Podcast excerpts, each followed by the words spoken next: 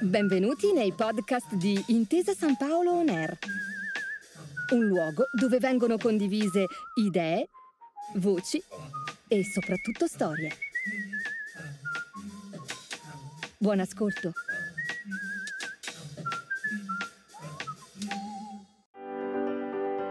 Nell'anno scolastico 2020-2021 gli alunni con disabilità che hanno frequentato le scuole italiane sono più di 300.000, circa 4.000 in più rispetto all'anno precedente. Secondo i dati dell'ultimo rapporto Istat, l'inclusione scolastica degli alunni con disabilità, è migliorata l'organizzazione della didattica, ma persistono alcune criticità per l'inclusione di questi studenti. La riduzione dei periodi di sospensione e una migliore organizzazione da parte delle scuole hanno determinato un aumento importante dei livelli di partecipazione degli alunni con disabilità alla didattica a distanza, con una quota di esclusi che si attesta al 2,3% rispetto al 23% registrato nell'anno precedente. Un miglioramento sensibile, ma ancora non abbastanza per essere soddisfatti del livello di inclusione in Italia. Benvenuti alle parole giuste dalla A alla Z, il podcast originale di Intesa San Paolo On Air dedicato al lessico giusto per parlare in modo corretto e rispettoso di disabilità io sono Mario e in questo podcast, nato dalla guida Le parole giuste, media e persone con disabilità, realizzata da Intesa San Paolo in collaborazione con ANFAS e l'Osservatorio nazionale sulla condizione delle persone con disabilità della Presidenza del Consiglio dei Ministri, vi accompagnerò in un viaggio nel mondo delle parole per scoprire insieme una nuova forma di linguaggio che mette al centro le volontà e il valore della persona al di là della sua condizione. Iniziamo il nostro viaggio alla scoperta dell'evoluzione del linguaggio e come il glossario insegna, ripartiamo dalla lettera A. La prima espressione che vi propongo è una di quelle che utilizziamo più comunemente per parlare di disabilità. Affetto da. Questa locuzione, così come i suoi sinonimi, come colpito da e vittima di, è da evitare perché in primo luogo induce a stigmatizzare le persone con disabilità, ponendo l'accento sulla malattia e o sulla sofferenza e su ciò che manca.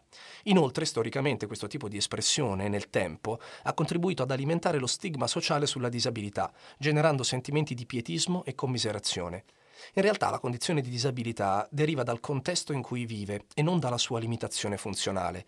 Quando è necessario specificare da dove trae origine la condizione di disabilità dal punto di vista della diagnosi, è quindi preferibile utilizzare un linguaggio neutro, ponendo sempre l'accento prima sulla persona e poi sull'eventuale diagnosi.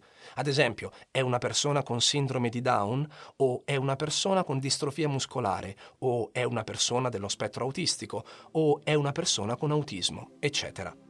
Questo vale anche per la nostra seconda parola di oggi, autistico. Se usciamo dai confini della diagnosi medica, l'utilizzo di questa parola si è purtroppo ampiamente diffuso. Per prima cosa dobbiamo precisare che i disturbi dello spettro autistico, proprio perché parte della condizione del paziente, vanno trattati con cura anche dal punto di vista del linguaggio. In generale, un principio che suggerisce il glossario è che si può chiedere all'interessato o all'interessata come vuole che sia descritta la sua situazione, o, se questo non è possibile, a qualcuno vicino, un familiare o un educatore. E in ogni caso porre sempre l'accento su di lei e sul suo valore. Non dobbiamo perciò considerare l'autismo come una malattia, ma, come dicevo, come una condizione. Tra le espressioni più corrette che possiamo utilizzare ricordiamo persona con autismo o persona nello spettro autistico. A proposito di condizione, anche la nostra seconda parola del glossario ha a che fare con una condizione medica e ci porta alla lettera B, balbuzie. Questa seconda parola, come la precedente, non dovrebbe mai precedere il valore della persona alla quale ci stiamo riferendo o con la quale stiamo interagendo. Questo è il motivo per cui non dovremmo usare la parola balbuziente, ma piuttosto espressioni che si limitano a indicare la semplice presenza di balbuzie nella singola persona o usare la locuzione persona con balbuzie. Capito come riferirci a queste due condizioni, proseguiamo il nostro percorso con la prossima lettera e il nostro prossimo vocabolo. Cieco. Anche nel caso della disabilità sensoriale è sempre opportuno porre l'accento sulla persona.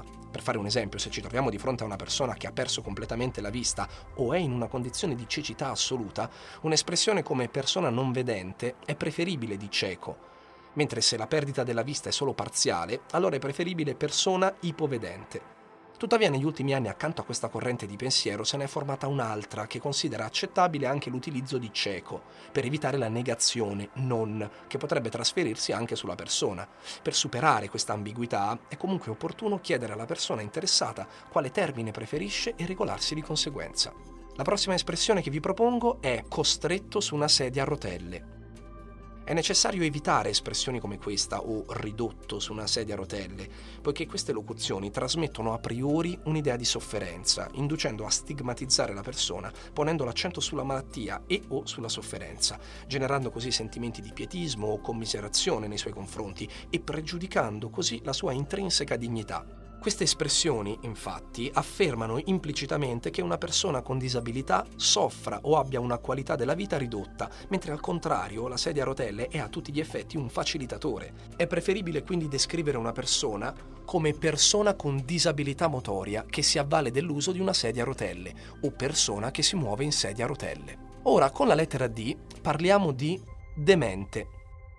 Il prossimo vocabolo del nostro glossario dell'inclusione è demente. Fra le parole che hanno assunto una connotazione negativa, questa è una delle più ricorrenti. Purtroppo chi la usa in questo senso non sa che la demenza è un disturbo neurocognitivo che le persone con disabilità possono sviluppare quando diventano anziane. E così come qualunque altra condizione medica, anche questa è frutto di una diagnosi specifica. Questo vale per esempio anche per altri disturbi, come la malattia di Creutzfeldt-Jakob, la malattia di Huntington e la malattia di Parkinson. Per questo nel nostro lessico giusto l'espressione più corretta da utilizzare è persona con Parkinson. Queste sono le prime linee guida per poter aprire una finestra su un nuovo approccio alla diversità e all'inclusione, per noi e per le prossime generazioni. Ripartiamo con una locuzione che andava di moda negli anni 90, diversamente abile, Andava di moda perché era considerata un'alternativa più adeguata, più polite, se volete, a disabile, handicappato o ritardato, termini già tutti connotati negativamente. Ecco, neanche oggi dire diversamente abile rientra nei paradigmi moderni degli approcci alla disabilità. Ma perché? Perché se ci facciamo caso l'accento è posto sulla diversità, che oggi è considerata una condizione umana normale. Ciascuna persona è diversa dall'altra, a prescindere che ci sia o meno una disabilità. Per questa ragione, come dobbiamo impegnarci ad utilizzare la parola giusta persona con disabilità, allo stesso modo dobbiamo evitare di esprimere esplicitamente o implicitamente giudizi sui profili di normalità o anormalità della persona, che risultano ormai superflui, come ci ricorda la Convenzione ONU per i diritti delle persone con disabilità, che afferma il principio del rispetto per la differenza e l'accettazione delle persone con disabilità come parte della diversità umana e dell'umanità stessa. Lo stesso principio deve valere per tutte le parole che affrontiamo insieme, compresa ovviamente la prossima, che rimane sempre sotto la lettera D del nostro glossario. Disabile. Quando si parla di una persona dovremmo fare attenzione a non riferirci esplicitamente a una sua eventuale condizione di disabilità, a meno che non sia rilevante per descrivere i fatti. In questo caso la scelta migliore è usare un linguaggio che menzioni prima la persona e poi la disabilità, ma senza utilizzare la parola disabile come aggettivo per definire direttamente la persona. Come per gli altri vocaboli che abbiamo visto insieme, anche l'aggettivo disabile, infatti, in italiano connota subito una condizione generica di non capacità che rischia di etichettare la persona nel suo insieme e che porta lontano invece dalla condizione dal contesto in cui la persona si trova. Dunque, come per diversamente abile, vista insieme poco fa, anche qui l'espressione corretta del nostro glossario è persona con disabilità. Riferirsi alla condizione, come stiamo imparando a capire, è fondamentale quando usiamo termini così delicati. Non fa eccezione la prossima parola. Dislessico. Dislessico, disgrafico o discalculico. Queste tre parole fanno riferimento a disturbi che rientrano nell'area DSA, i disturbi specifici dell'apprendimento. Si tratta di diagnosi mediche a sé stanti che riguardano aree diverse del neurosviluppo. Anche in questo caso, nel nostro linguaggio corretto e rispettoso, deve prevalere il rispetto per la persona e non la sua condizione. Per questo preferiamo l'espressione persona con disturbi specifici dell'apprendimento, anche in ambito scolastico. Vale altrettanto nel caso di un'altra tipologia di disturbi, che spesso citiamo in modo offensivo, usando impropriamente la nostra prossima e ultima parola per questo episodio. Folle. Quello è un folle. Ma sei pazzo? Almeno una volta nella vita tutti noi ci siamo ritrovati a pronunciare queste espressioni impropriamente o peggio, offensivamente. Qui il riferimento ai disturbi dell'area psichica è palese. Ecco perché dovremmo evitarle per non risultare offensivi, con parole tutt'altro che rispettose. Perciò impariamo che quando ci riferiamo ad una persona con un disturbo dell'area psichica, dobbiamo utilizzare la locuzione persona con disabilità psichica o specificare il tipo di disturbo nella corretta dizione del nostro glossario, come per esempio persona con disturbo bipolare.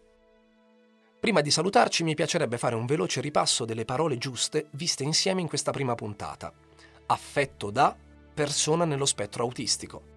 Autistico, persona con autismo. Balbuziente, persona con balbuzie. Cieco, persona non vedente o ipovedente. Costretto su una sedia a rotelle, persona che si muove in sedia a rotelle. Demente, persona con Parkinson. Nei casi di parole come diversamente abile e disabile, l'espressione più corretta è persona con disabilità. Dislessico, persona con disturbi specifici dell'apprendimento.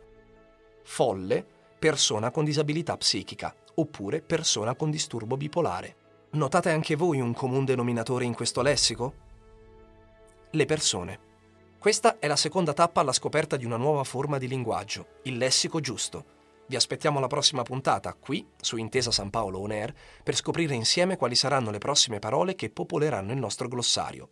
Nel salutarvi, vi ricordo che nella descrizione dell'episodio trovate il link per scaricare gratuitamente la guida Le parole giuste, media e persone con disabilità, per approfondire tutti i temi che abbiamo affrontato oggi. Grazie per aver ascoltato i podcast di Intesa San Paolo On Air. Al prossimo episodio.